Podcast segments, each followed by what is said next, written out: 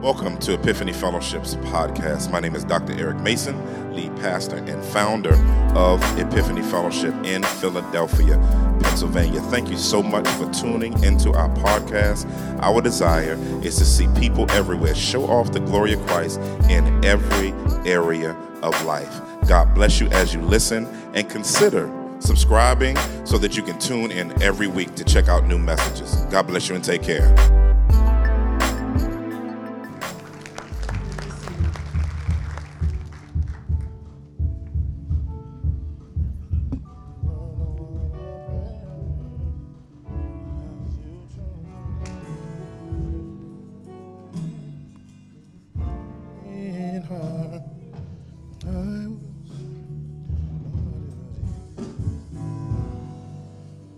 Bless the name of the Lord, everybody. Happy New Year.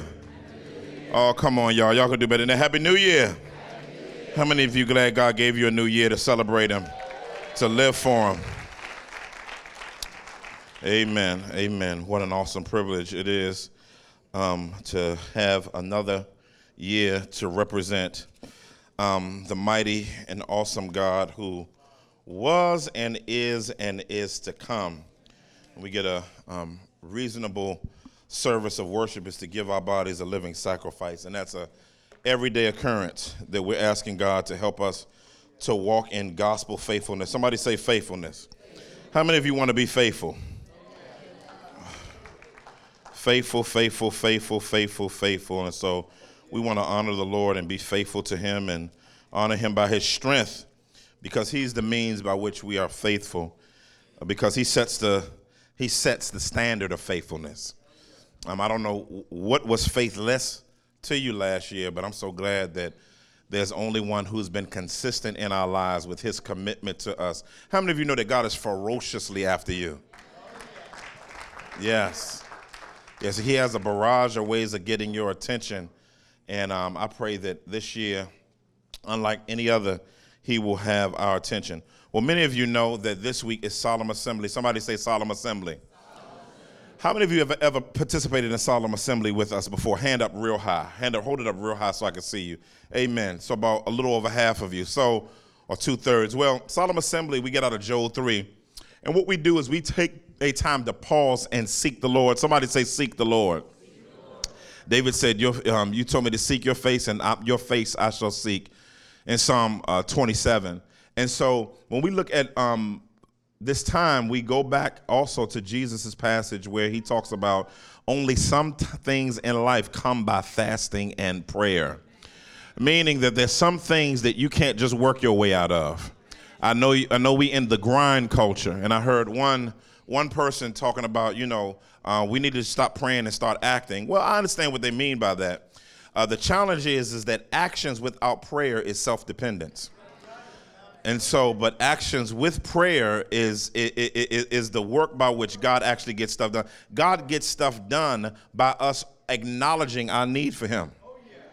And so when we look at the idea of fasting, people look at fasting as a lost art, but it's one of the spiritual disciplines. Somebody say disciplines.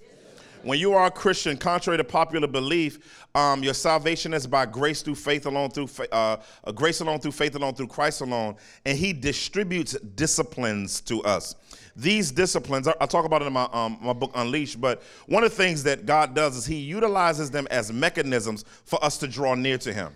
They don't, they, they in, in and of themselves don't make us like Him, but they're the they're the meeting ground for Him to make us like Him. So if you don't pray, he can't make you like him. He won't do it because you're not acting as a participant in moving towards him to do only what he can do. If you're not in the book ever, you can't expect to know his mind and be transformed by the renewing power of the word of God. And so these disciplines or suffering well, how many, I, I wish I had time, but suffering well is one of the ways that God draws you near to him and grows you, whether you like it or not. So we taking fasting and prayer this week as a way to really draw near to God. Now, fasting, fasting uh, is giving up a legitimate need of the body for a, a greater need of the spirit. Legitimate need. Somebody say legitimate need. That, that, that, now that means that you can't say, well, I'm gonna stop sinning just this week during the fast. I'm gonna stop wilding out during the fast because no, no, no, no, no, no, no. fasting is giving up legitimate needs of the body for a greater need of the soul. And so during this week, we're spending time. Uh, tomorrow, you'll be alone in your homes or with your families or uh, h- however you want to set it up tomorrow where you're seeking the Lord. Tuesday, you're in community clusters with small groups. Wednesday, we're here at the church. Thursday, we're here with the leaders. Those who are leaders should be here on Thursday. We'll have a time for a prayer and fasting for our leaders. On Wednesday, we'll have time of praise, worship, testimony, uh, and prayer with one another and about corporate needs as well as personal needs within the church. Then Friday, we'll break it up in our community clusters back to our small groups. But we'll break the fast after, uh, technically after 3 3 p.m. But but um, 7 p.m. probably is when you guys will get together more than likely. Uh, for stragglers, 9 o'clock. You know how some people do. They just get there when they want to. And so, um, uh, but but we'll break the fast together and have a great time at doing that. Um, we'll be getting we'll be giving you out a sheet to kind of give you guidelines and instructions. If you high techy, you can go to the website already. But for my piece of paper people, we got a piece of paper waiting for you when um, you leave, so that you can kind of have guidelines, scriptures, and knowing that we're focusing in on John 15, uh, 5, um, because we want to recognize that apart from Him, we can do nothing. And so that's what we want to zoom lens on. We want to talk about real change. Somebody say real change. How, how, how many of you know? Um, um, I heard I heard somebody um, uh, uh, talking about how how, how hip hop no longer is real anymore because people put on false personas. Well, whatever you want to believe about that is fine, but we're trying to have some real change in our souls so that we're not out there like an artist who acts like they have stuff, but really it belongs to Jacob the jeweler. We want to be people, somebody don't even know what I'm talking about. We, we, we don't want to go on a music video and bling it all up, acting like we got something. Then after the video over, we got to hand the Bentleys and everything over. What, what, what, what, some anyway, um, uh, some of y'all just like, really? Really? Yep, really. And so what we want to do is we want to have real soul change that's not based on holding a Bible in our hand and looking spiritual. We want to be spiritual. We want to be new. We want to be truthful. We want to be loving. We want to be patient. We want to be committed. That's what we want to be. And so, and so, and so that's that's what we want to do. Well, today is Vision Sunday. We're gonna start doing that at the top of the year. Stand to your feet. We're gonna dive smack dab in. Stand to your feet. Today is Vision Sunday, where we look at where we were and look at what's going on and look at what we're asking the living God to do. Vision Sunday, Vision Sunday, Vision Sunday. If you read with uh, read uh, Zechariah 4, 10 on 3. 1, 2, 3, go.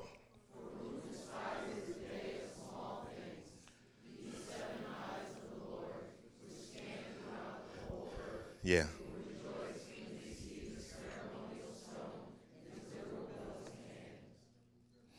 Amen. Amen. Amen. Um, today, we want to talk about real briefly don't sleep on the small things. Don't sleep on the small things. Let's go before God. Father, we thank you and we honor you for the opportunity to be a great big God who uses small people. And God, you say that you want us to have our eyes and lives focused on you. So we want to be centered as a church and want to have our commitment changed and formed and developed by you. So, God, today let the words of my mouth and the meditations of my heart be acceptable in your sight. Oh, God, our strength and our Redeemer in whom we all trust. In Jesus' mighty name we pray. Everybody agree that's it? Amen. Amen. You may be seated. You may be seated.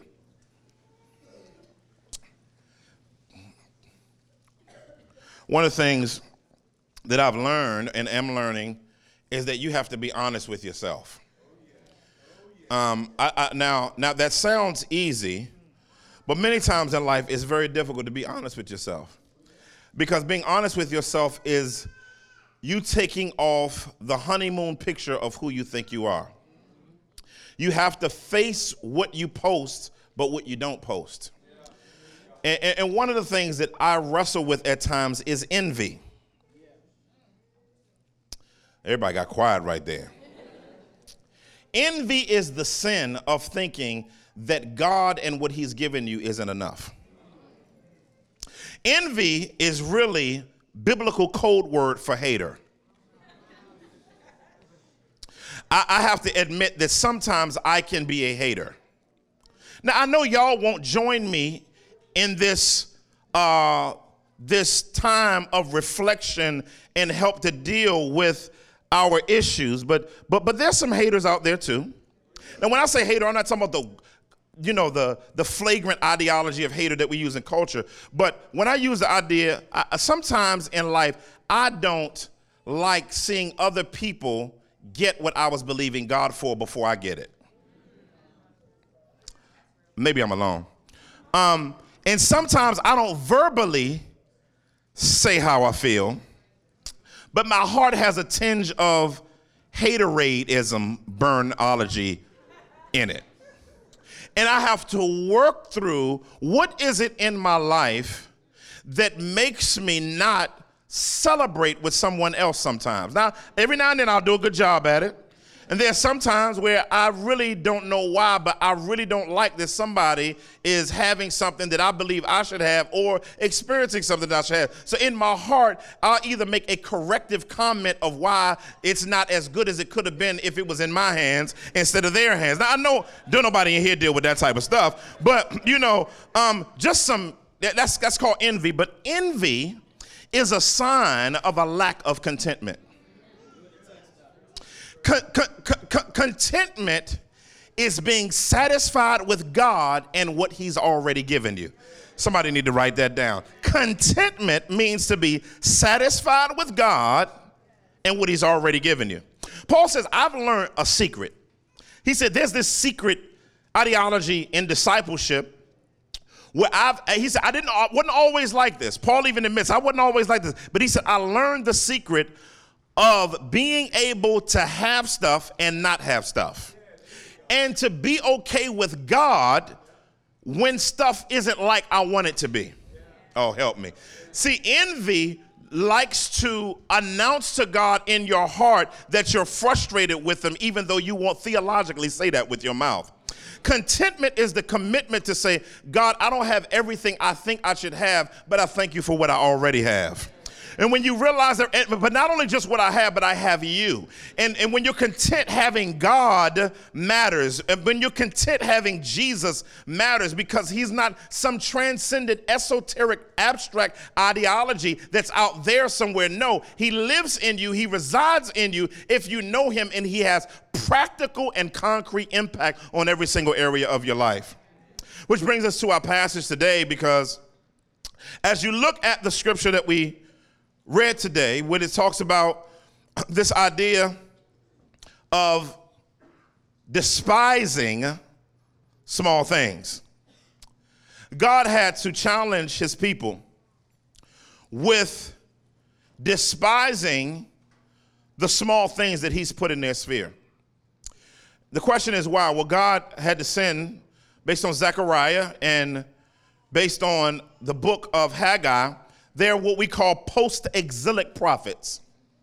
And the ex- exilic or exile is a, it's a two cent theological word for exile or being kicked out of your native city. They were kicked out of the promised land because of their idolatry and sinfulness. And because the people of God were kicked out of the promised land, Judah, if you will, for their idolatry and sinfulness. And God, through Jeremiah, prophesied them into exile, uh, and, and based on Joel, possibly prophesied them into exile. Meaning that I'm giving you a break from representing me in the place where I've called you, and I'm going to give you a physical belt and a time out to give you some time to think about and work through where I want you to be in life. And so, as God began to do that, this time was over, and they began, the, t- the time ended, and they went through Babylonian captivity, and they went through this Judah, that is, went through Babylonian captivity, and they went through Persian captivity. Once that captivity over, was over, Darius, Darius, a pluralistic emperor, who believes he, he, was he was more of those believe what you want to believe guys. God used that on his heart to release the people of god to be able to freely uh, go back to israel and begin to rebuild everything that was destroyed through their discipline. And as the people of god got back they began to take care of themselves first not the kingdom. So in chapter one of haggai god said consider your ways. So you just gonna you just gonna build you an mtv crib without there being any setup for my worship.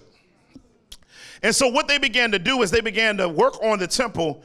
And what began to happen based on Haggai chapter 2, verse 3, is he says, Who among you remembers the temple in its former glory? Because they had looked at the current temple in its foundation before it was even built thought back to the old heads in particular thought back to when they was young bucks and how the temple used to look because the Solomonic temple was a fly temple. You saying? It had pomegranates dipped in gold. You know, it was a bling bling. When you get a chance, ring the type of bling that God had up in that temple. The Solomonic temple was a, a, a beast, but really it wasn't the gold that made it valuable. What made it valuable was the presence of God. Because the Bible says in Chronicles that the Shekinah glory of God dropped on that temple in such a way where the priest couldn't stand to minister. In other words, God got to the point, He said, Stop serving me and start worshiping me. And so as that began to happen, the people of God who came and were building the temple, rebuilding the temple, looked at this temple based on Ezra chapter, around the fourth chapter, verses 14 through 16. And what began to happen is they began to despise the small foundation. In other words, they could not see at all God blessing and bringing glory on something so small. In other words, if God's going to work in their mind, he has to do something big. But I got one point and one point for you only. Small things are bigger than you can ever imagine. Small things are bigger than you can ever imagine. God's people began to look down and get discontent with what God had made available to them. But many times, as believers, we don't recognize that God actually specializes in bringing more out of less. You missed your shouting moment. Uh, uh, uh, in other words, God loves it when He can give you in the natural what's perceivably nothing. And out of that nothing, bring the massivity of his perfections and his glory and his work out of something so small. Because if God lets you and let your grind be the thing that makes the big thing happen, you'll get glory for it. But when God gives you less than you think you should have and yet get more glory out of it, if you would have done it on your own, then He gets the honor, He gets the glory, and He gets the praise. Y'all not hearing me yet, so I may have to give you some type of biblical illustration. Um, Jesus had 5,000 plus people, about 8 to 10,000 people. They was out in the wilderness. No corner stores open. No second save, no Save-A-Lot, nothing. No vending machines. And um, Jesus said, Go get everybody something to eat. The apostles like, How in the world? He said, Even if we get the grub, to get the things together, how are we going to serve 5,000 people? And Jesus loves it when you feel limited in what he's asked you to do. and so somebody came with two fishes and five loaves. He said, We got this, but there's nothing we can do with it. But but the issue is when you get the small thing out of your hands and you put them in God's hands, the distribution and expanse of what can be done with it is more in his hands than in your hands. The problem with many of us is the thing is only small because it's in our hands. In order to make the small thing big, you got to get it out of your hands and get it into his hands. As a matter of fact, I, am just letting you know that that's the way that God wants to work continuously through our church. I have dreamed that we'd be more massive, right? And one of the things that, I, I, that, that God has strengthened me in is the quality of who He has in this room. He has uh, the quality of beast mode men and women up in this room that can get a whole bunch of stuff done. And I'm excited in this season to look small. Okay, y'all, y'all, I'm by myself. I'm preaching myself. This is the first one of the year. I'm, I'm excited to look small because the smaller I look, the bigger God is seen by other people. Don't ever despise. Some of you, this for free, some of you are dreaming about things that you want to see done. And you don't think it can get done until you get more, so you feel paralyzed and stagnant. But God is already showing you that what you have is enough to do what I've already called you to do. See, many of you are trying to accumulate a whole bunch of other things to think that you can accomplish God's goals by getting more. I'm not saying don't get an education. Somebody say, oh, I'm quitting school now. I'm not saying that. Hallelujah. I'm getting out of here. I'm not saving them. No, no, no, no, no, no, no, no, no, no, no. That's not what I'm saying. But what I am saying is many of you have, have not been able to walk by faith because your sight's too big on the earth. And so, and so, and so, one of the things that you have to learn, and you and I have to learn, is that God loves to get glory out of small stuff. Gideon had a, a thousands of cats to go fight, but the, the size was really an insecurity issue. So, what God has to do, God said, I can't use all them people. God said, I can't use all them people. He says, He dwindled the joint down to 300 people. He said, Now y'all ready to be used. Hold on. Now, God, I had more people. This is more hands to fight. But he says, nah, that's too many hands. And as a matter of fact, none of them lifted their hands to fight because the people ended up killing themselves. And God had a way of working things out beyond his ability to work things out. Why? Because he loves to do small things, big things through small things. And that's why we're here on 17th and Diamond. I can't tell you how many times people rag on us being on 17th and Diamond. I said, go and hate on us. That's all right. But we're believing that God will use us as such a conduit that what this building looks like, what this building's glory look like, more will come out of this than we could ever imagine. And I can testify to you right now that we've seen him work. We've seen him transform lives. We've seen him save things. Oh, but but but if you despise the small things, you don't get to see the glorious big things that God wants to bring through it.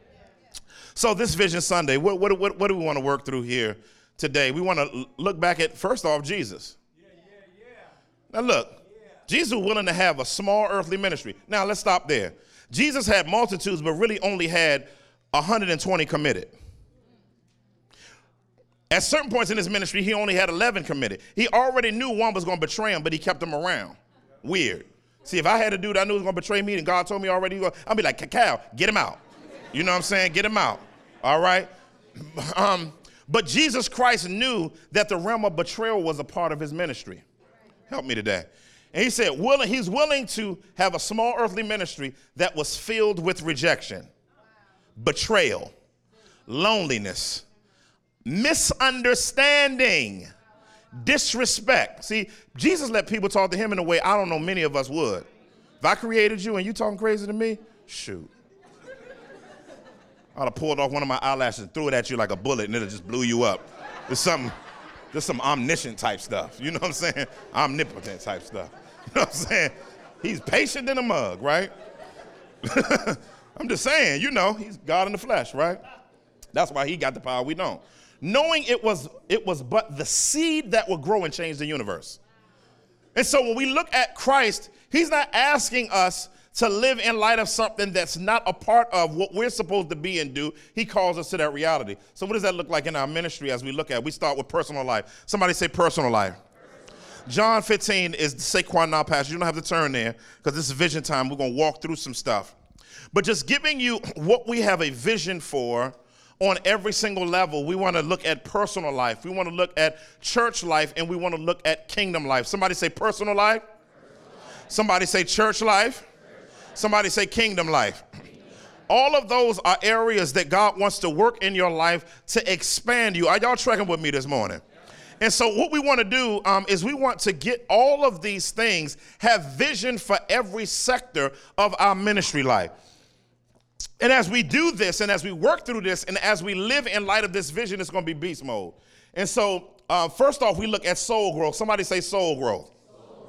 In other words, we can't just have a, a, a, commitment to church planting and foreign missions if we don't have a soul growth commitment. because we can do all of the justice and all of the this and the that and be just as spiritually anemic and trifling as we can be. And so, what we want to be is we want to be real Christians. Somebody say real Christians. Real Christians don't mean perfect, it just means honest. What made David a man after God's own heart, what made David is that he was willing to repent. See, it never been perfect because he was never perfect. I mean, he was a scheming joker. You understand what I'm saying? He loved the Lord and all that, but he ran to God when God challenged him. That's what we want to be. See, you're not going to grow until you are willing to run to God when He challenges you. That's why the Bible says, receive the engrafted word of God, which is able to save your soul. Sozo there, or the Greek word there for save, is pointing to God growing your souls through the word. I want to see a beast mode community of people that are love and are, are, are diving into the beauty and glory of God's word.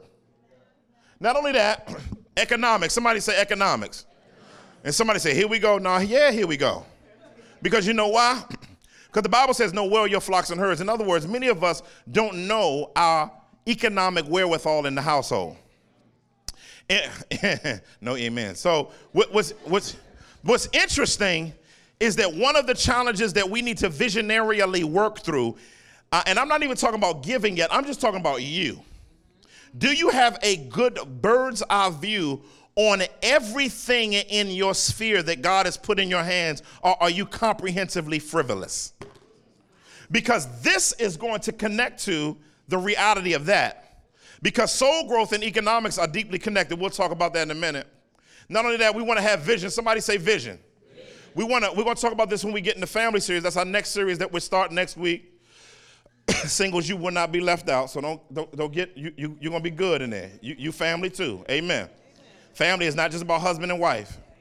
Okay? Family is everybody, cousins, aunts, uncles, play aunties, play cousins. You know we got all that, right? Right? Vision. Bible says people without vision are unrestrained. In other words, they in other words, we most of us are directionally challenged. So what the Bible does is the Bible takes away our directional challenges by helping us to align with God. So that, that, that that's what we want to have vision. Not only that, we want to also have stratagem. I like that. That's the plural for strategy. I learned that. English people here help me out every now and then. Stratagem. And, and, and what does that point to? That points to you can't have vision without knowing what to do with it. And so, one of the things we want to emphasize and working on, continue to work on, is our ability to, to work through not just saying we want to do something, but what are we doing to have in place to actually execute what we said we visualized getting done?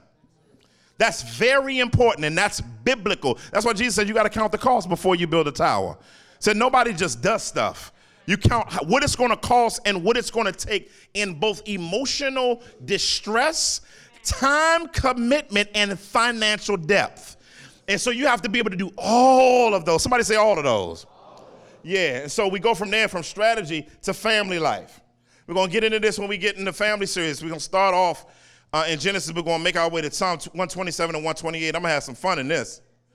but when we talk about family vision, we want families to have vision.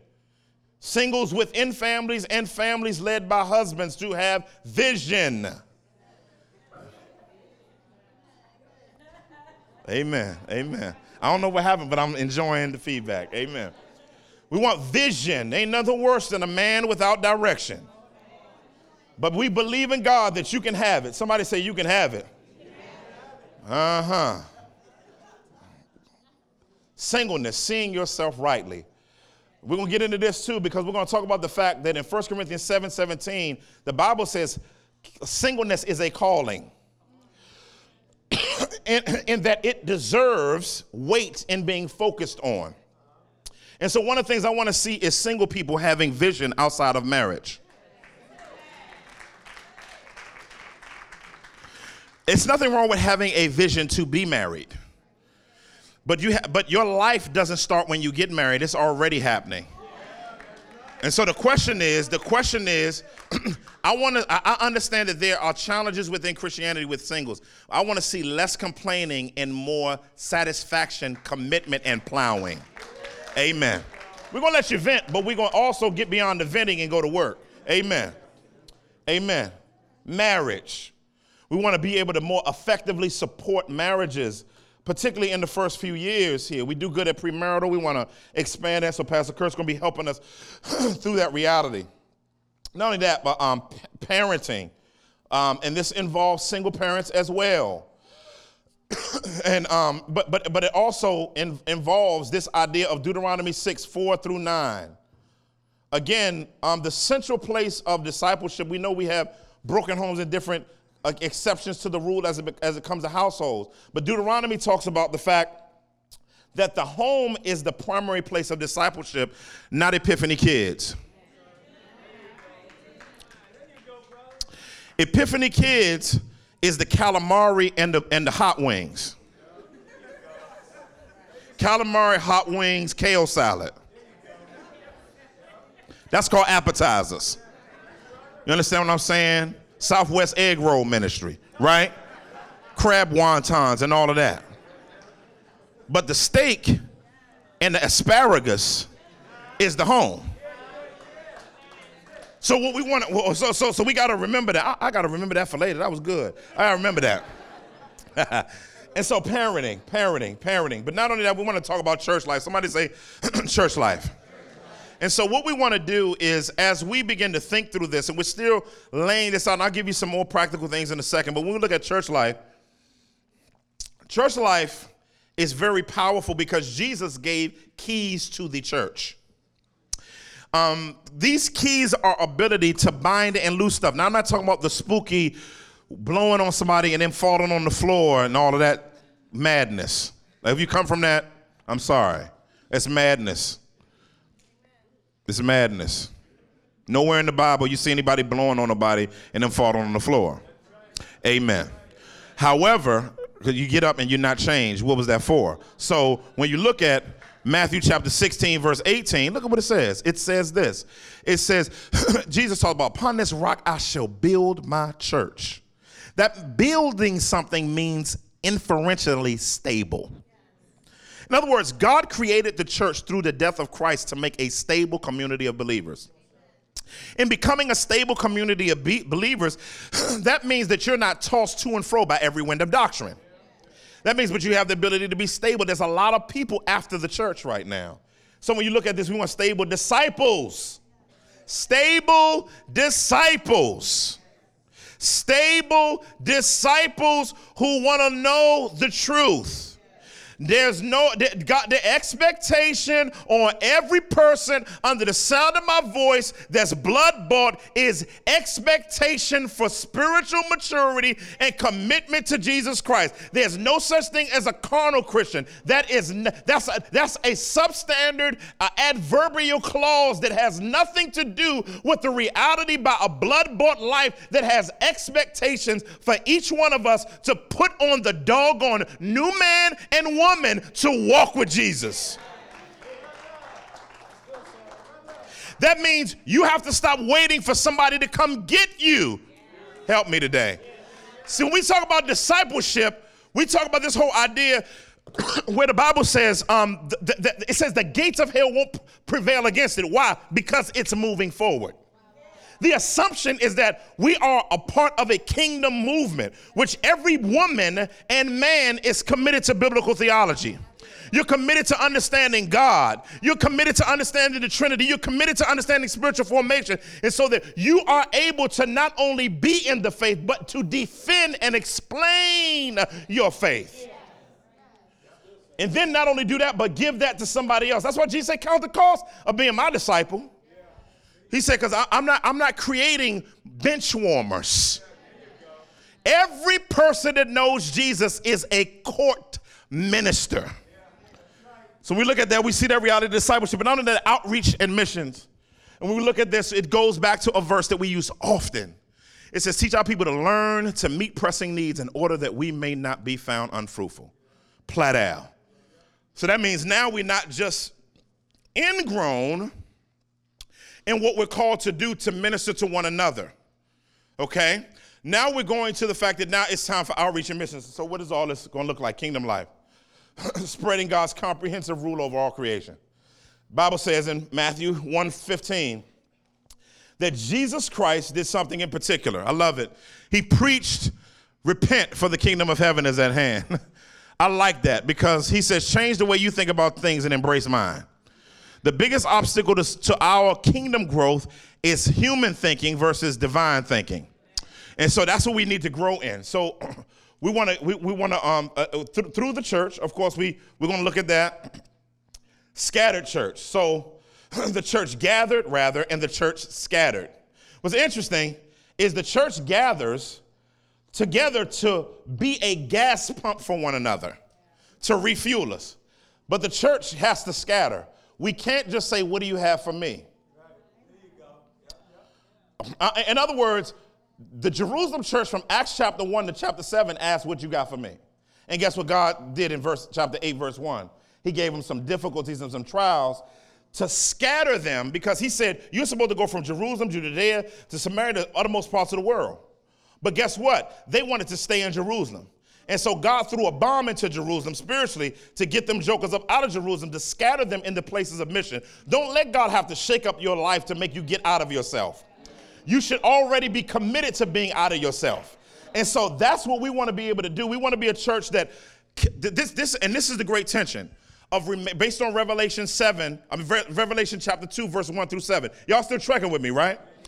this is very important. We have to balance the tension of first love and outreach. Because the tendency is to be hard at outreach to make you think because of what you're doing, you're close to God. And Jesus said, You've lost your first love, call them back. Uh, repent, relate, repeat, right? And so, what we want to do is we want to live in that constant cycle. So, we got a lot to be thankful for, though. When we look back at 2017, before we get into just a few things that we want to do this year, keeping it simple, and watching God work through the small things, I want to show you with this non mega church that God did mega impact. Uh, it, it blows my mind at what he has done. When we look at this, we're going to see. So we see here, we raised over $60,000 to serve 3,000 people in our neighborhood.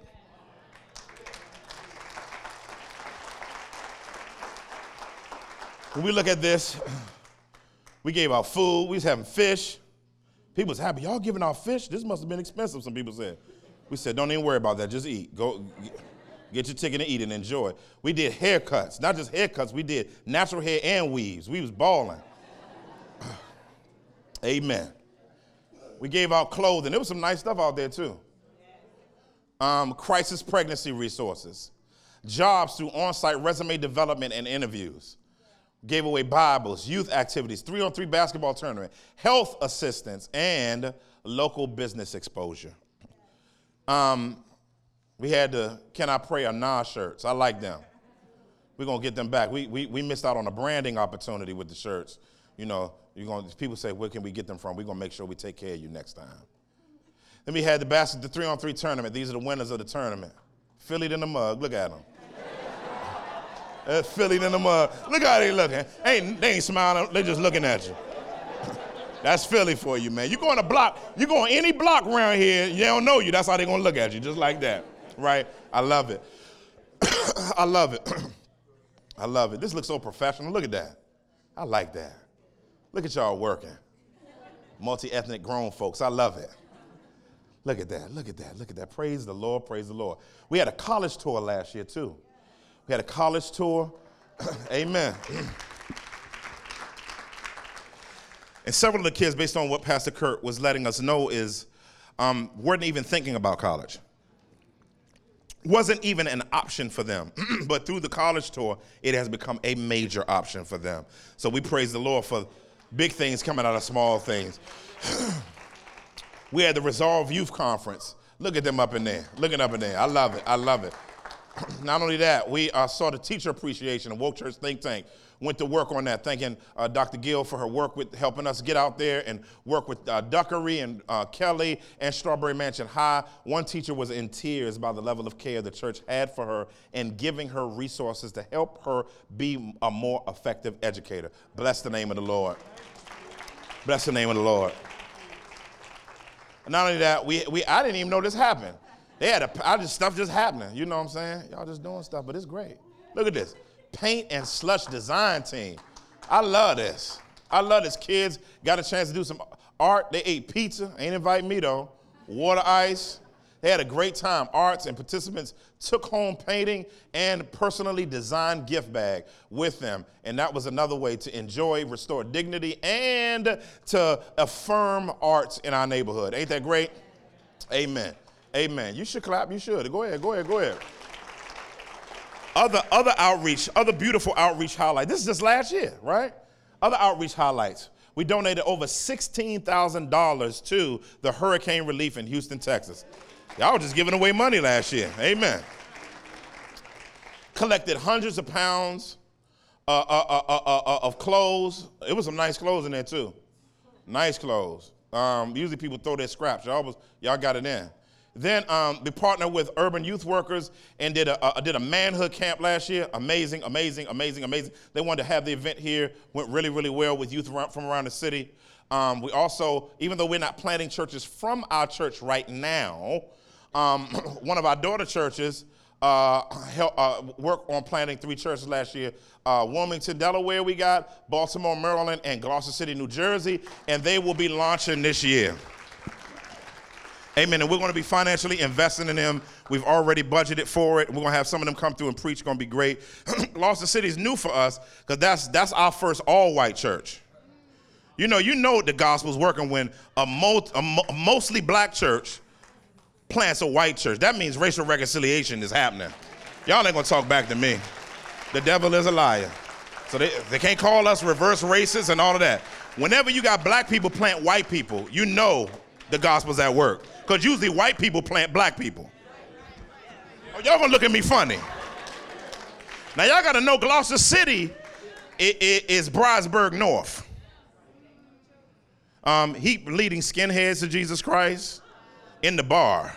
See, y'all, some of y'all like, uh oh, yeah. And they're coming to Jesus and growing and developing, and people on the fringe are meeting and hearing the gospel of Jesus Christ. So we're so excited about everything that's happening in all of our church plants. But very, very important, you got to understand that we started off as a church receiving support from the outside. This is very important stuff for you. So to be able to give stuff away is amazing. And guess what? In all of our effort, this is not even all of everything that we did we were able to bring in as our core budget a million dollars for the first time last year. Oh, y'all not gonna talk back. Now, see, it's no way in the world we should be having it like this. That's how you know this whole situation is a God thing. Now, you can stand right there and act like God ain't being good. I am excited at this reality. Now, what I need you to do, I need you to do at some point so I need you to hit up. I'm gonna give you a copy of this presentation, this part, and the next part that I'm going to, and give it to the hoteps. I want you to call Umar Johnson and them up. Some of y'all don't even know what I'm talking about. He going on blasting what the church ain't doing. When I look back at all this, it's some stuff going on, and you on 18th Street, and we around the corner from your crib, dog. I already told them, come on, pull up. I can talk to you about what the church doing. We can have a nice little talk about it, because ain't nobody scared. You understand what I'm saying? And so, um, and so we love to talk to you about the haterations that you're putting on the church, even though we're walking distance from your crib and have been actually doing ministry in the neighborhood that you're talking about nothing gets happening and we're right up the street from you. God bless you. Take care. Send you the email later. Y'all can be mad at me. Listen, I've been reading the church fathers, so they've been freeing me up. Justin Martyr and Tertullian, they were calling cats out. Y'all need to read some church fathers. They were some beasts. Them African, North African church fathers had Tourette syndrome. They was going off. They was going off, right? Look at what it said. The vision for Epiphany Fellowship. So here we go. This year, a few things. Thriving One, educate thousands of people through our Thriving Conference, a thousand at minimum. Malawi, we're going this year, and we're going to encourage the 14 churches we planted. So we're going to go over there. We're taking a team in July. It's going to be great. I cannot wait. Um, we're also um, the Diamond Festival. We're going to do it again because the neighborhood asked, could we do it again? Amen. Let me hear a few more claps. I, I got, let me hear a few more claps. Yeah. yeah, because cause, cause you know you know what I'm about to say, right? Yeah, yeah, yeah, yeah, yeah, yeah, yeah. We gotta get that bread going. Amen. Amen. Amen. To get it going. We're gonna have a great time. Church plants and we're strengthening existing churches. Right now, um, we have this one pictured. This church right here is at two services. They need to go to three, and they need a new facility up in Brooklyn. So we're so proud of what God is doing through them there. I'm in Brooklyn. Um, none of that. Pray and serve. So we're going to help one local school with a systemic need. One school. so one of those systemic needs, if it remains in their perceived systemic need for us, this is a mock plan. So they may say, no, we need something else that's more systemic. When I say systemic, something that's not just an event, but gives them long term self sustaining effects for what they're trying to do. You understand what I'm saying? So, so what we're going to do is we're going to we want to help them with their library. That means we're going to be asking for resources for all these different things. We, if, it, if we do do the library, that's what they want us to do, then we're going to have Amazon have some stuff set up so that we know exactly what those books are. You can go on Amazon, buy them, they get shipped right to the school. And so we want to be able to get all of that set up. And if they need any repairs to the library, I would love for us to be able to be hands on deck to help build out and develop that, that the program there. And hopefully they can have a system of searching that's funded by the school system so they can be able to search for those books within the framing of their library. Because we don't just want to give stats on uh, literacy in this neighborhood. That's easy to do. We can talk about the problems, but what we want to do is we want to actually impact actual lives by helping the literacy in our community to grow, by making sure that they have access to the type of resources that help them to be educated. Since our company and our, I mean, since our government can take $400 million away from the schools and add $800 million to building prisons, uh, uh, we, we want to restore their dignity by saying, you're not, we're not raising you to go to prison. We're raising you to do what God has called you to do. Not only that, but we got to repair the windows. Somebody say, repair the windows. Amen. We want to trick this building out. Now, I'm gonna be honest with you. We want this building to be a luxurious atmosphere. Now, I'm not talking about gold chandeliers and nothing. You know what? That ain't us. We ain't into all of that. We like nice things, but no, we not we not on some uppity fly ministry. But what we want to do is we want this building to be an ironclad oasis of urban beauty. So that means we're going to start with the windows. We're going to get a lot of things done. But we're going one thing at a time, get all the windows done so we can do all of this gospel ministry to pump out all kinds of ministry to see lives change and transform as this becomes an urban epicenter for people to be developed and nurtured and being who God wants them to be. And so, in order to do that, we have to be good stewards. Somebody say good stewards. So, we're going to have to give to that. Amen. But then finally, Finally, we're doing our, um, our, uh, our uh, uh, start our, actual bandwidth institute actually this fall. So that means we're actually starting it. So that means that we need um, we, we can't use the computers that we have. I want to get the best type of computers that we can get because this is going to be a business training program. In this community, we have a lot of Korean businesses. We have a lot of Dominican businesses. We're not hating on anybody, Dominican or Korean. So please don't tell me, I'm, I'm just telling you, I'm not hating okay? I'm not hating on whites in the community who have businesses. Our issue is, is that the people from this community own very few businesses. So what we want to do is see Philadelphia, which is 45% African American, have a significant amount of black businesses.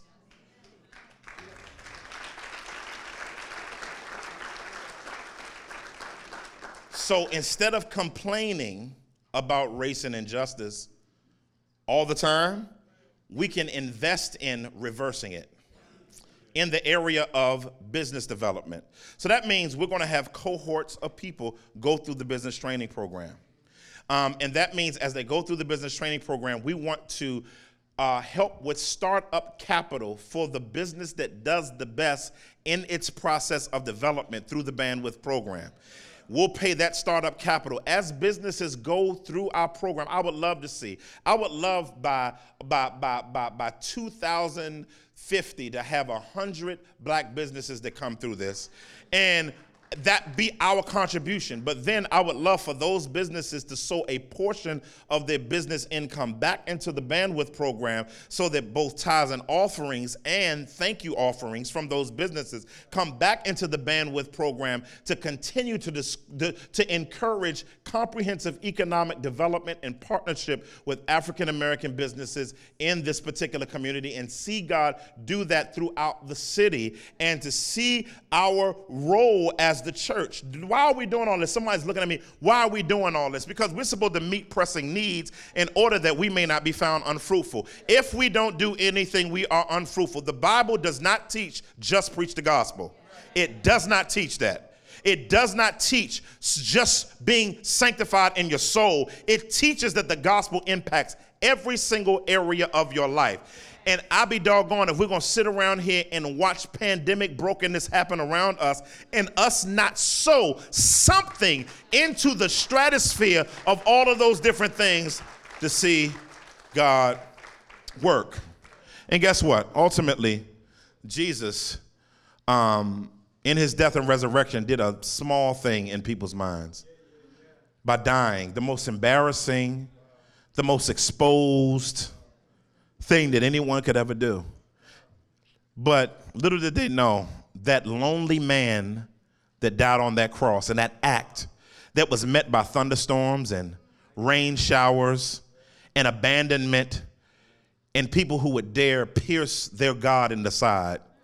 On the third day, he got up from the grave with all power in his hand and set a chain reaction in the universe by which first our souls would be saved. And then eventually, based on Revelation 21, the heavens and the earth will burn with intense heat and everything will be recreated except for God's wrath and those who don't know him will be thrown into his lake of fire to experience his wrath forever. But those who know him will receive the fruits of the benefits of the resurrection through living on the new heavens and new earth because something so small on a cross by them piercing in his hands, piercing in his feet, piercing in his side became the biggest cataclysmic blessing that the universe could ever offer. And all I got to say to you today is, are you ready to work?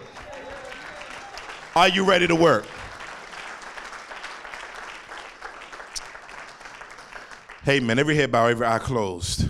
I know this was a vision presentation, but the gospel was yet very evident in it. What is the gospel? Gospel is a word, code word for good news.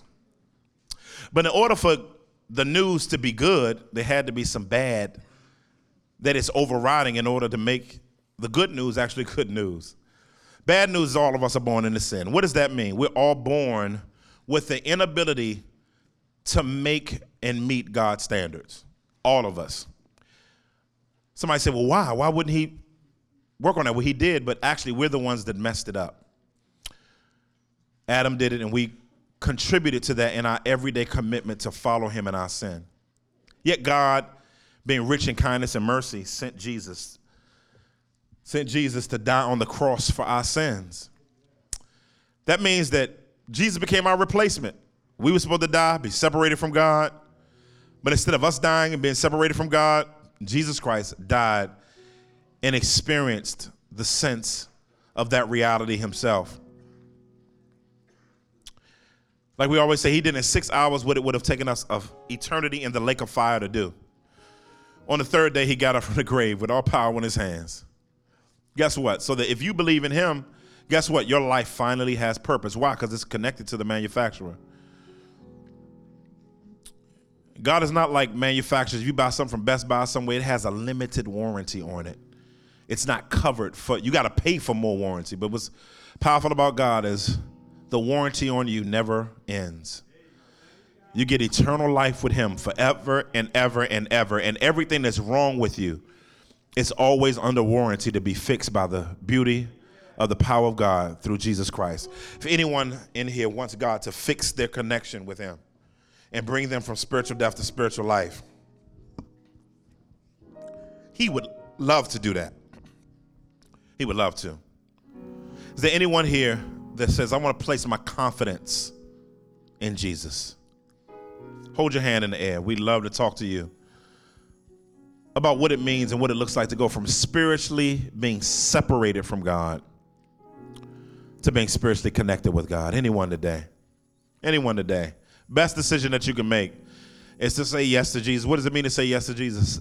Say, God, I believe that Christ's death was applied to what I deserve to get. I deserve separation from you forever, but Christ, He came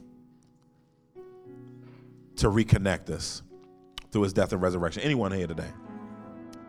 Amen. Amen. Thank you for tuning in to today's message. I hope that it was a blessing to you and it was aiding in your life to help you to show off the glory of Christ in every area of life. If this message has been a blessing to you, we want you to consider partnering with us in ministry so that we can maximize what God has called us to do locally, nationally, and internationally. You can go to epiphanyfellowship.org, go under give, and consider donating. Thank you. Take care. See you next week.